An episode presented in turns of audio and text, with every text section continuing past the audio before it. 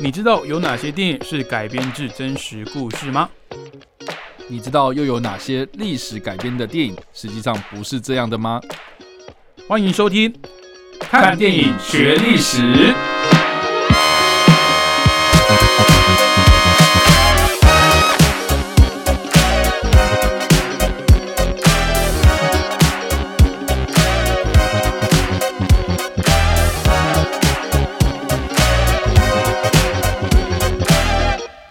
Hello，各位听众朋友，大家好，欢迎继续收听汉声广播电台。您先听到的节目是看电影学历史。那这个节目呢，顾名思义哦，就是从一些历史上的事件来去分享相关的电影，让你看电影的时候更有梗，是这样讲的吗？谢谢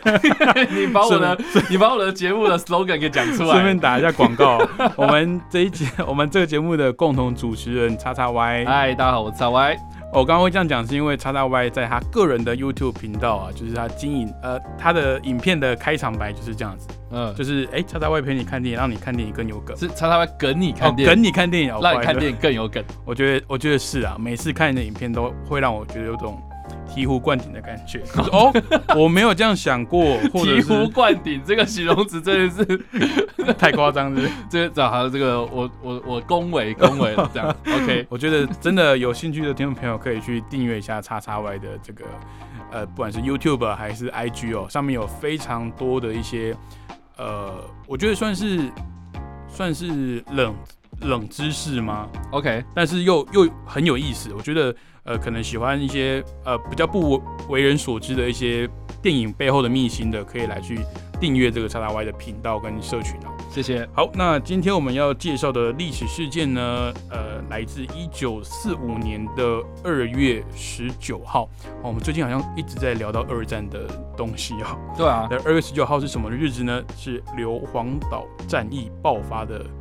的，算算它它是二月十九号爆发吗？应该说，美国开始攻击，开始攻击，就是前面集结那些都不算。集对，如果如果不算的话，就是他们在十九号开始展开行动。OK OK，对对对，嗯，那可不可以请查查外星帮我们简述一下这个战役？好的，那我们在认识硫磺岛战役之前呢，其实我觉得大家应该都知道，就是第二次世界大战，美国他们在太平洋战争上面所运用的战术，就是所谓的跳岛战术。OK，这个。我不知道哎，如果没有人知道，呃，应该说，如果你读历史，如果不知道“跳岛战术”这四个字的话，应该就直接还给历史老师了吧？对对对，跳岛战术的意思呢，基本上就是我们把那个地图打开来哦，就是可以看到，就是说日本他们在战争初期就是拿下了整个算是呃西太平洋的大部分的地区了这样。嗯，那如果他们再进一步向南攻击，或者再朝着西部走，那向南攻的话，就是把澳大利亚吃下来了。那如果朝着西边更深入的话，那基本上就是朝着什么印度啊、印度洋这地方开始进攻。那如果美国啦，或是盟军啊，他们想要去反攻日本的话，那就是反过来走了嘛，哈，就是从南到北这样子。那南到北的话，会遇到哪些东西呢？第一个嘛，哈，就澳洲往北走的话，应该就是印尼，嗯，新几内亚、印尼啦。然后接下来接下来就是菲律宾，然后台湾，然后才日本嘛。OK，对这个的地这个的地理概念哈，如果就是大家如果是地理白痴的话，然后基本上就是想象一下那个脑袋里面这个西太平洋的大概的样子是这样。对，那如果哈我们全部的这些岛都全部拿下来的话，那基本上是有一点点困难。所以为了要节省时间哦，就是提高我们的这个作战效率哦，所以美国他们就采取了所谓的跳岛，就是说。这一连串这些岛呢，我们不要全部拿下来，我们就是好，总共有一二三四五，那我们就一三五七九这样这样打。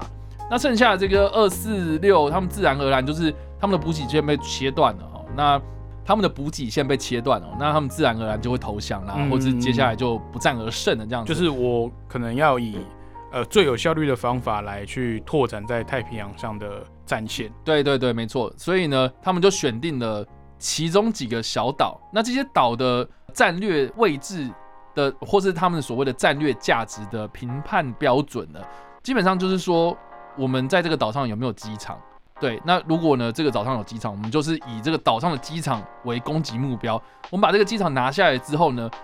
我们的飞机啦，哦，比如说战斗机啦，哦，轰炸机啦，它的这个。呃，航程啊，我们就可以越来越靠近这个日本本土这样子。所以其实到了太平洋战争的后期啊，美国他们基本上就是在抢这些太平洋岛上面的这些机场啊。所以硫磺岛其实也是哦，就是说硫磺岛它上面的这个机场，我们一旦拿下来了，基本上我们就可以对于日本本土造成更进一步的威胁。嗯，所以呃，基本上这个硫磺岛战役为什么会这么重要？就是说硫磺战役结束之后啊，美国他们拿下这个硫磺岛之后呢，就有开始一连串，比如说东京大轰炸，就轰炸他们本土。对，就是日本本土他们对这些呃城市啊或是重要的这些军事设施造成威胁，这样、嗯，就等于是说日本你们的这个领空都被我们盟军所占领了。这样子，所以硫磺岛战役的意义啦，在这里啊，而不是就是啊，我只拿下这个岛就没了哦。我觉得很多人可能读历史啊，可能前因后果要稍微知道，啊，或者我们在看这些战争的时候，我们不是只是哦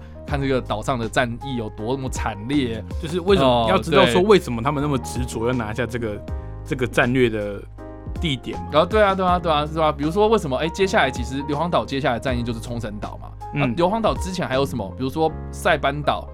然后或是诶、有一个呃，我不知道大家知不知道那个原子弹啊、啊就是载原子弹的那个轰炸机起飞的地点哦，就是天宁岛嘛。那嗯天宁岛其实比硫磺岛再更远一点。对，那为什么天宁岛拿下来？那这个这个接下来就是会有塞班岛，为什么接下来就会有硫磺岛？就很大的原因其实是都是前因后果，就是说他们是跳着跳着去把这些岛屿给占领下来的这样子，所以我觉得这个是要大家先认知到，就是说硫磺岛战役的重要，为什么这么重要，很大的原因这样。嗯，对那硫磺岛战役呢，其实我觉得基本上这一个岛呢，它是一个火山岛，然后它距离日本大概一千多公里了，所以这个其实就是一般的呃轰炸机的航程范围了，这样子。嗯，对，然后呢，它这个岛上呢有一个很大的战略位置，就是所谓的泽波山。这个“嗯波”这个字呢，就是一个金在一个本哦，所以有些人可能会误误念，就把它念成泽本山。啊，对，但是它就是泽波啊，波就是那个嘛，那个和尚住持他们在化缘的时候手上拿的那个钵，这样子、嗯就是遮波泽波山啊。就是呢，这个泽波山呢，基本上如果把它拿下来的话，就是整个控制了全岛。哦，嗯所以美国呢，他们在我们刚刚所提到的嘛，一九四五年的呃二月十九号开始展开抢滩之后呢，就嗯朝着这个泽波山前进，然后呢，到最后在二十三号哦，就大概在二十二、十一、二十二、二三的这一天呢，就拿下了泽波山。所以从十九号开始到二十三，哦，这段期间这四天呢，其实就短短的，呃，就是短短的利用这四天呢，就把呃这个硫磺岛给控制下来了。嗯，可是牺牲死伤非常惨重的，死伤非常惨重了，而且其实啊，这个战役到后来啊，就是一直延续到三月二十六号，所以其实从你二十三号拿下泽波山到三月底这段时间，其实还是有在岛上有陆陆续续的日本的这种零星的反抗。反抗、啊，因为他们对我我记得好像他们很 有有在那个硫磺岛下面挖坑道，对不对对？对对对，所以他们其实是可以就是躲到坑道里面，然后又不知道从哪边冒出来这样子。对。那另外一个我觉得更有趣，就是说，如果我们有看过一些电影啊，嗯，哦，比如说诺曼底大空降，或者是嗯就是比较欧洲那边的。你看诺曼底在登陆的时候，你看那个在抢滩的过程中是有多么的惨烈。所以，所以其实你可以，你可以思考到，就是说德军在当时这个诺曼底的地方呢，他们有的是什么什么滩头的那些那些设施嘛，哦，嗯。其实就是他们已经料想到，就是说我们决战就是要在这个抢滩的这个地方，对。要跟这些入侵的人决一死战的嘛。对，那如如如果这个地方守不住的话，那我接下来我可能就会面临到很多的，因为你后面的后勤部队就一直一直开进来，一直开进来。，对对对对对，就是如果你是一个嗯。那种、呃，应该说我们在讨论战术来讲的话，嗯你比如说这个登岸的这个这个沙岸啊，它的嗯嗯嗯嗯开口是比较大的，那它可能一些呃大型的一些机载具也可以借由海军的这个运输船直接开到你的指定的地方。对那如果你这个滩岸没有守住的话，你后续的战线，我们说打仗，尤其是到其他国家打仗，最重要的其实其实是补给啦。嗯哼，你说你前线的武器再怎么精良，还是需要人操作啊。是啊，那如果你你后面的补给线没有建立起来的话，其实在前面的呃士兵呢也很难支持下去啊。嗯，所以啊，我觉得蛮有趣，就是说当但是你去看一些太平洋战争的一些电影、嗯，影集啊或者什么的，对，你可以发现说，其实他们很少在描述抢滩的过程，因为基本上就美军他们抢滩就是超级顺利。就到后期啦，到了后期，就是嗯当当你要说什么一开始的那些什么瓜岛啦，或是什么其他的，但当然抢滩还是会有一些比较，比如说日本的炮火攻击等等的这样子。嗯可是大部分这些海陆弟兄们啊，他们在抢滩的过程其实蛮顺利的。所谓的顺利是史实上是这样子，还是影集呈现的方式？影集的呈现，然后史实其实都是，就是说基本上日本他们的作战思维并不是把这个抢滩当做是最后的决战，啊哈，对他们基本上就是会在岛上建立很多，比如说你刚刚讲的地道啊，嗯。或是一些碉堡设施，嗯。他们会希望说，哦，你们人进来就进来，嗯。那我我们接下来就把你们一一击破，所以他们的这个战术思维其实是跟这个西方比较不太一样，这样。嗯哼，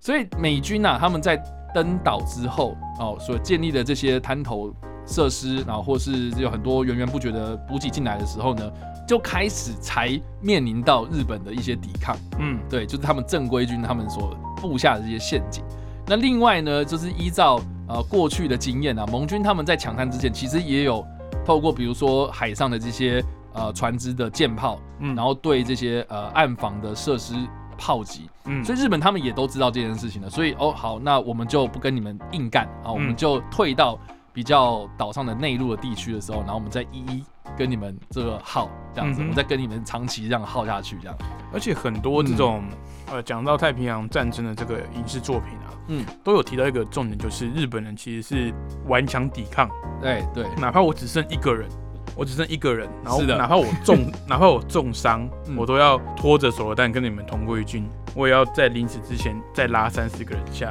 对对对，下来陪葬这样子。我觉得这个是太平洋战争之所以会惨烈的原因啊，就是虽然美国的科技啊在硬体方面不见得比日本人差，嗯。但是在太平洋战争的这个战战事啊，却显得格外的惨烈的原因哦、对啊，就是一来，其实美国人当时也内耗的很严重，嗯。然后又对上呃所谓的这个军国主义，嗯。他们就是为了所谓的天皇嘛，嗯。我可以为我的天皇奉献我的生命是一种荣誉，那包含还有衍生出像是呃神风特工队这种文化，嗯哼哼哼。让整个日本跟美国呢在这个太平洋战争上面的战况啊是格外的惨烈哦。对啊，而且啊，我觉得蛮有趣，就是说呢，硫磺岛它是一个火山岛，哦我们嗯听到硫磺就知应该都会推对。推推推推得出来是火山岛，对，它是个火山岛。那这个火山岛的这个地形啊，哦，他们的这个地层里面都其实富含着这个有火山灰成分的这些泥土啊。嗯那所以这用这些泥土，或是用这些沙石，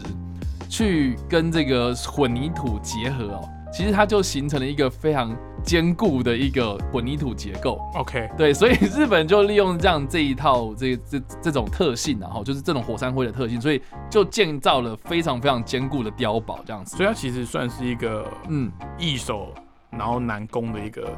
战术要点，对不对？对对，所以所以这个就是为什么美国他们在登岛之后，为什么急于要把这个呃泽波山给拿下来，很大的原因就是因为，呃，如果我占领了这个高地优势，制高点，对制高点，那基本上我就可以控制整个岛嘛。然后我在这个、这个制高点的地方，比如说啊，我可以观察到岛上的哪一个地方，那我就可以比如说设立这个炮击的点这样子，那我就可以观察很多地方的这样子。嗯，对，所以其实这个就是为什么呃泽泽波山在这场战役中最这么重要的原因这样子。嗯对，那我们刚刚有讲到嘛，就是说其实美军他们花了四天的时间就把泽波山给攻下来了。嗯而且也产生了一个非常著名的照片啊，就是在泽波山立旗子的这个硫磺岛升起的这张照片。嗯，我记得这张照片好像是唯一一次这个嗯普利兹新闻奖，就是你只有拍一张照片，可是我颁给你的。OK，我我查到只有是这样子，但哦这张照片呢，也嗯刚好就是。应该说也正好就是我们接下来要讲到的，呃，电影有相关，对不对？对对对，没错。那当我我们先讲一下真实的历史，就是说他们在升这个旗子的时候呢，是总共有六个呃美国的士兵所这个利奇的这样子。嗯那其中有五个是海军陆战队的队员，然后其中一个是海军这样子。嗯那后来这几个人呢，我们等一下在讨论电影的时候就可以聊到哈。但是呢，呃，这一张照片为什么这么重要的原因，除了是刚刚伟杰讲到，就是说他后来就得了普利兹奖，他另外一个很重要的原因是因为美国在后续就是发行这种战争宣传，宣传或是那种债券啊，哈、嗯战争债券什么的，就是说啊，希望美国人可以这个慷慨解囊，然后在呃就是支持我们这个国军，然后来打这场战争等等，就是在后续的募款活动中，几乎都是用这场都是用这张照片，然后来做宣传，嗯而且还把比如说这里面的这六个人，然后接回。呃，美国本土，然后来进行宣传。当然，这六个人当中，其中有三个人之后就阵亡了，这样子。嗯然后其余的这三个人就被美军这样的安排在美国巡回，然后号召民众啊，对，呃有点像有点像美美国队长，很像。对，基本上我觉得美国队长的概念就是这个样子。嗯，对，所以这个呃硫硫磺岛其实到了一九五四五年啊，哈，我们都知道嘛，一九四五年的八月的时候，日本投降嘛。嗯那其实，在二月的时候发生这件事情，然后战争只剩下不到半年，那为什么就也有人就是在推测，就是说，哎、为什么战争可以在半年内就结束？哦，可能是这张照片也有引起了很大的共鸣，这样子，嗯就号召了很多更多的人，然后来投入这场战争，这样。嗯对，所以我觉得这这一场战役啦，哈，不论是战况上，或是战略上面，或是就整体的，比如说政治的宣传等等，我觉得都有很多可以研究的地方。啊，当然啊，就是战争的过程有什么细节，当然我们就不用在家里赘述了。但是基本上呢，呃，美国他们拿下了这个硫磺岛之后呢，嗯其实有主要的几个重要的战战略意义啊。第一个当然就是我们所提到的，就是轰炸机的航程范围，嗯就是航行，呃，真的是叫什么飞行的范围之内啊，就是有消除了这个日本对于他们本土的制空权的一个预警能力这样子。呃，另外呢，呃，也消除了就是日军他们在硫磺岛附近对于美军的这些威胁这样子。嗯啊，另外呢，还有一些比如说航程较短的这种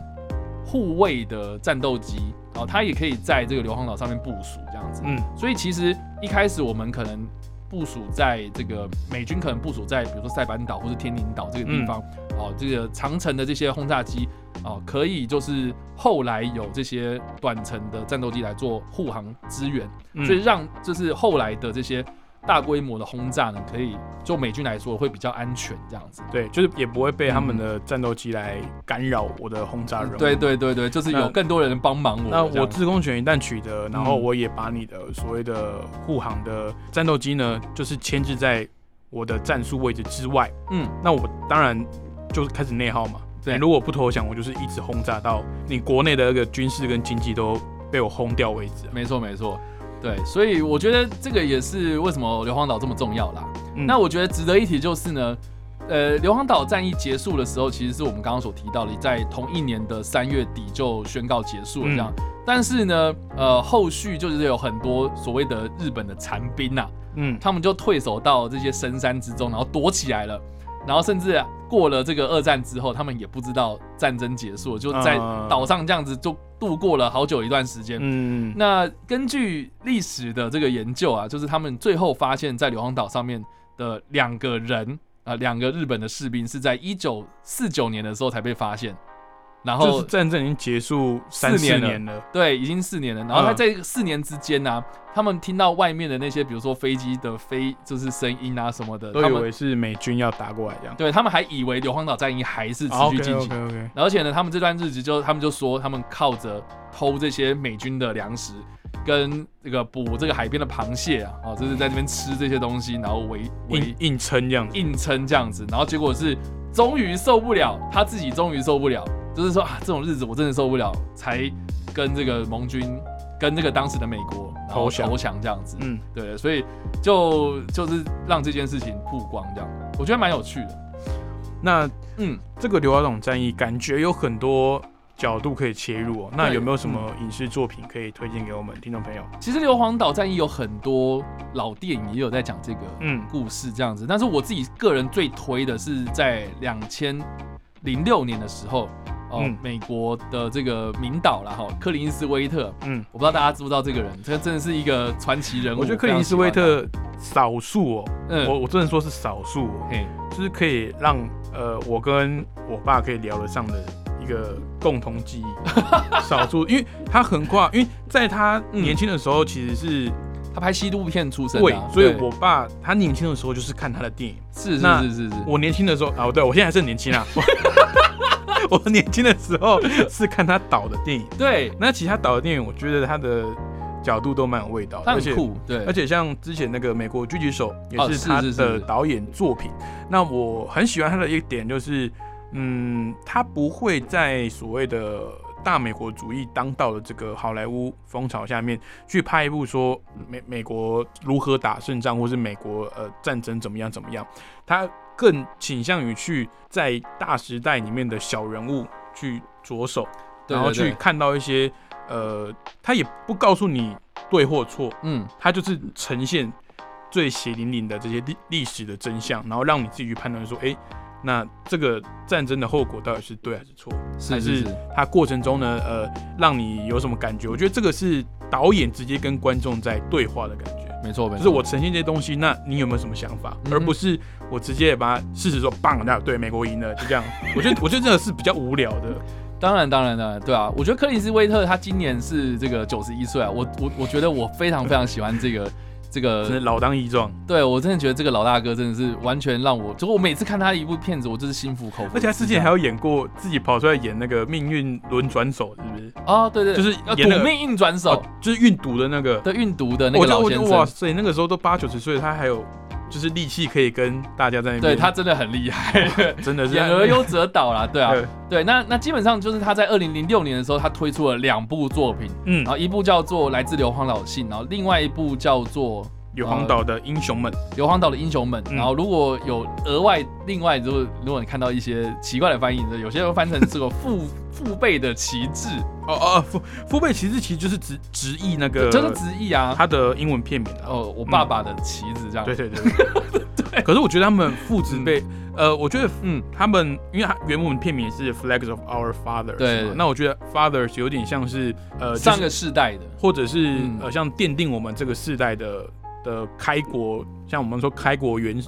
元勋，他们也都会称为爸爸这样子。哦，对对对，我们的爸爸这样父亲嘛，对对对对对国父啊等等对所以他感觉是奠定了。呃，当然了，我觉得硫磺岛就刚刚叉叉 Y 的嗯嗯嗯，精彩的解说，我觉得也是让大家知道说硫磺岛到底有多重要。那确实呢，硫磺岛战役拿下来之后呢，也是奠定了美军还有呃盟军在呃二战的一个胜利啊。对对，那我觉得这部片很有，我觉得这两部电影很有趣的原因，就是在于说，它是一部以美国的观点，然后看这场战争，嗯然后另外一部就是以日本的观点来看这场战争就是。双方的观点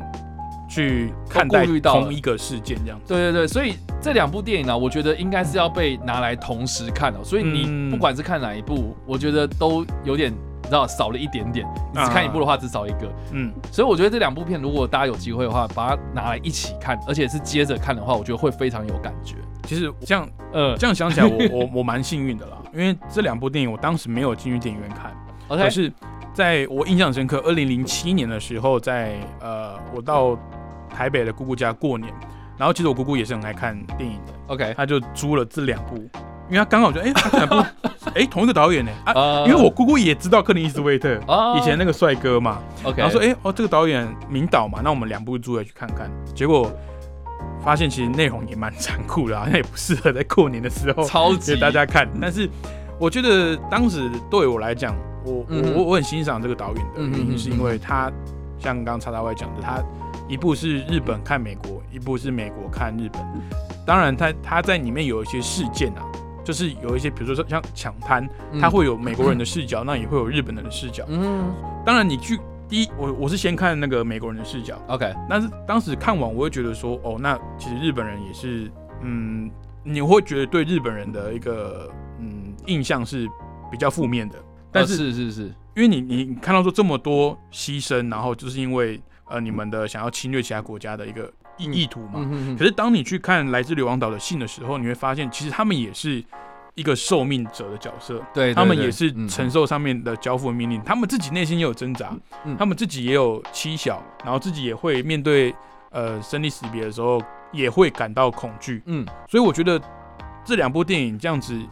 我觉得真的是要一起一起看下来，一起被拿出来讨论。没错，你两边一起去看的时候，你会发现，其实就像我刚刚前面介绍这个克林斯威特这位导演啊，他很喜欢去呃呈现历史上的一些故事，嗯小人物的一些状态，但是他也不告诉你是非对错，让你自己去判断，让你自己去体会。没错没错。对啊，那这部片就像你刚刚讲到的这个观影的顺序啦，哦，嗯我自己个人也是想说，哎、那应该就是按照它的上映时间然后来讲这样子。嗯那首先，它先上映的是《硫磺岛的英雄们》，就是美国方的观点。对那基本上就是以这六个在泽博山上面呃立旗的这六个人，然后来来这个叙事这个硫磺岛战役的过程这样子。嗯那当然就是里面它有呈现说，啊、这六个人立这个旗子的过程，然后接下来这三个人。其中有三个人就是后来战死了，然后后面这三个人，然后回到美国本土，然后去做募宣传款这样子。嗯，对，那做这些宣传募款，然后做这些宣传募款过程之后，他又对于这个战争有另外一层认识，这样，所以我觉得，我觉得硫磺岛在，我觉得硫磺岛的英雄们这部片啊，它除了是有呈现那种电那种战争的惊心动魄的场景之外，我觉得它其实也看到的就是美国当时内部的一些问题，嗯比如说民众对于这些军人的态度啦，嗯，或是呃，在这种媒体宣传底下，那嗯这所谓的英雄们，他们的最后的遭遇是怎么样子？这其实在这部片里面有描写的非常的深刻。我自己个人看的时候非常的感动。我印象很深刻，嗯我在看这个硫磺岛的英雄们啊，他最后有一幕是，嗯嗯，立起了这这个插旗手啊，他看向那个照片，嗯，就是用一个画架，他就架在那个募呃募款的那个一个算是茶茶会或者餐会的一个场合上面，一一一个宴会上面一个画架放在那边，嗯，然后他转头看另外一边，都大家都是穿西装打领带、燕尾服啊，高级的服饰，然后端着红酒，然后在那边互相的嗯就是还有说有笑这样子。嗯。所以他很感慨的是，他又转回转头回去看那照片的时候啊，他那个镜头慢慢的把它拉开。嗯其实，在那个立起的所谓的英雄的形象的背后，是多少人、多少尸体去搭着，才有办法把那个旗子、把那个点把它抢下来。嗯，对啊，我觉得那个那一幕是我觉得非常震撼的，哪怕是在二零零七年我几岁啊，就是也是给大家可能国小快要国中的这个年纪吧，就是嗯哼，可以让我就是对这这个画面，我觉得哇，真的是对于战争非常的敬畏啊，然后对这些英雄的牺牲也感到很感慨，因为嗯他们的牺牲呢，结果却沦为了一种呃对美国想要达成某一些政治目的的一些呃工具，宣传品这样子。对啊，而且我觉得蛮有趣，你刚刚有提到，就是说，呃，我记得我在历史课本上面在讲到这一段的时候，那个历史老师他会讲说，哦，你看这张照片，嗯这显示了好像那个战况很激烈，他们要费尽千辛万苦，然后把这这个旗子给立起来。对。可是实际上，在看你在看这部片的时候，你可以发现说，其实他们立立这个旗子的过程，不是想象之中的那么的呃惨烈。就是哎，这六个人哎被长官指示过来，哎，我们来立旗子啊，嗯然后随便拿一根杆子啊，然后就这样把它立起来，然后是第呃摄影师他把它捕捉成好像是这六个人很艰辛万苦把它弄起来，但其实后面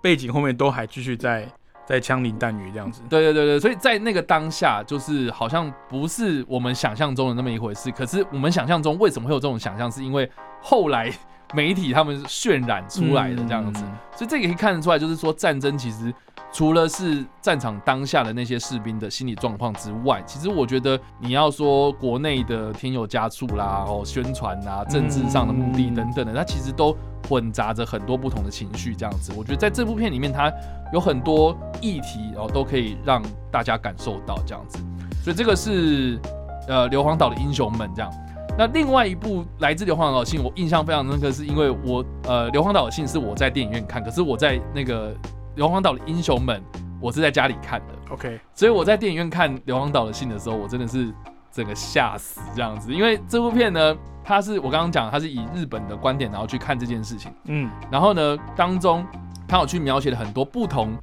的日本人的心情哦，其中一个是这个日本的小兵。然后他呃后来是要去保护这个将领的一个书信之类的，嗯。所以他就跟在这个将领的附近这样。可是他在跟这个将领的附近的时候呢，他有看到了这些日本的军官哦，抵死不从嘛，战到最后一兵呃一兵一卒，嗯然后一一弹一枪这样子，他就才要投降，或者他他他才要赴死这样子。嗯所以他到最后面呢，他就看到了呃几个日本的军官，就是在这个山洞里面拿着手榴弹自杀这样。嗯我心想说，哇塞！因为我听到以前都是说什么切腹啦切，腹对，就是可能哎引引弹自尽啊等等，嗯这个过程会很快嘛。可是我靠，他们是拿着手榴弹，然后围成一圈，然后一个一个开始哦。我是想说，如果是一起的话就算，可是是一个人，然后先先喊了啊，天皇陛下万岁，然后嗯把那个手榴弹引爆之后，然后抱在自己的怀里面，然后爆炸，所以他只会炸伤自己这样。那当然炸伤那个人就直接死掉这样。嗯然后结果就一个一个这样爆，然后而且他那个镜头是很直接血淋淋的带到了这一个人，敲了一下他的那个手榴弹，然后把他抱在自己的胸膛前面，嗯然后爆炸。我我那个画面真的超级震撼。我那个时候我记得我高中吧，嗯。我搞我好像我记得我还没有成年呐、啊。然后就看这部片，然后在电影院里面整个吓死，你知道吗？我真的哦天哪，就是印象非常深刻。嗯。所以你可以看得出来，就是说，其实呃，就像刚刚伟杰讲，就是说你在看呃《硫磺岛的英雄们》的时候，你会觉得说，哇，你对日本人这种丧心病狂的这种战争方式，你会觉得，哎、你想想看哦，你在战战场上面，然后一群人这样朝你冲过来，然后什么都没有做，他就拿着刺刀，拿着他的枪，最最恐怖的人就是不怕死的人。就不怕死，然后就直接喊什么万岁嘛，就万岁冲锋这样子，直接跟你来同归于尽这样子。嗯那个的心理压力是有多大？嗯可是对于日本人来说，他们为什么去做这件事情，背后其实是有原因的啦。哦，嗯他们可能在家里面啊、可能有这种寄托啦，或是被当时的这些呃这个军国主义的这种氛围氛围哦，被逼着要上去做这件事情，这样子，你不做你就不合群等等的，嗯哼甚至是你看他在集体做致敬的这个状态的时候呢，你在那个当下，你可以直接。拿着手榴弹，然后说：“哎、我不炸了，你们自己炸吗？不可能嘛！哦，只是人家都炸了，你一定也要这样做啊！所以在那个气氛的渲染之下，大家都做这件同样的事情，那个就会整体看起来就是很，我不知道哎、我只能用两个字来形容，就是有点凄惨呐、凄凉。凄凉啊。然后我觉得，你知道，我我爸这个时候就会说，这个是日本追求的凄美，这样，嗯，就是有一点点啊，我不知道怎么讲，就是有一点点我哀戚的我气抱氛，这样我保持着嗯。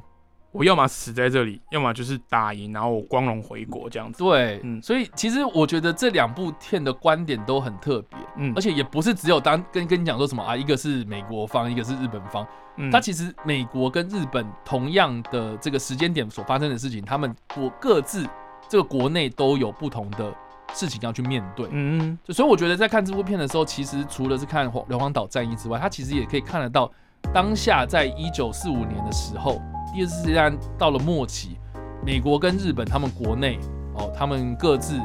国内所呃弥漫的这种气氛也好，人民对于这场战争的看法也好，我觉得这部片这两部片呢、都可以有很多的认识这样子。对好，那我们今天介绍的历史作品呢，来自一九四五年二月十九号的硫磺岛战役。那推荐的电影呢有两部，啊，比较特别的是呢，刚好都是同一位导演针对同一个事件，有两方的观点去拍摄的。一部是由美方的观点，硫磺岛的英雄们，然后一部是日本的观点，来自硫磺岛的信。那当然，这个双方对这一场战役的解读呢，跟各自的观点也都各有不同哦。那也像刚才大外讲的，在当时整个大时代的背景下啦，不管是西方还是东方啊，美国跟日本对于这个战役的一个事件的看法，也是当时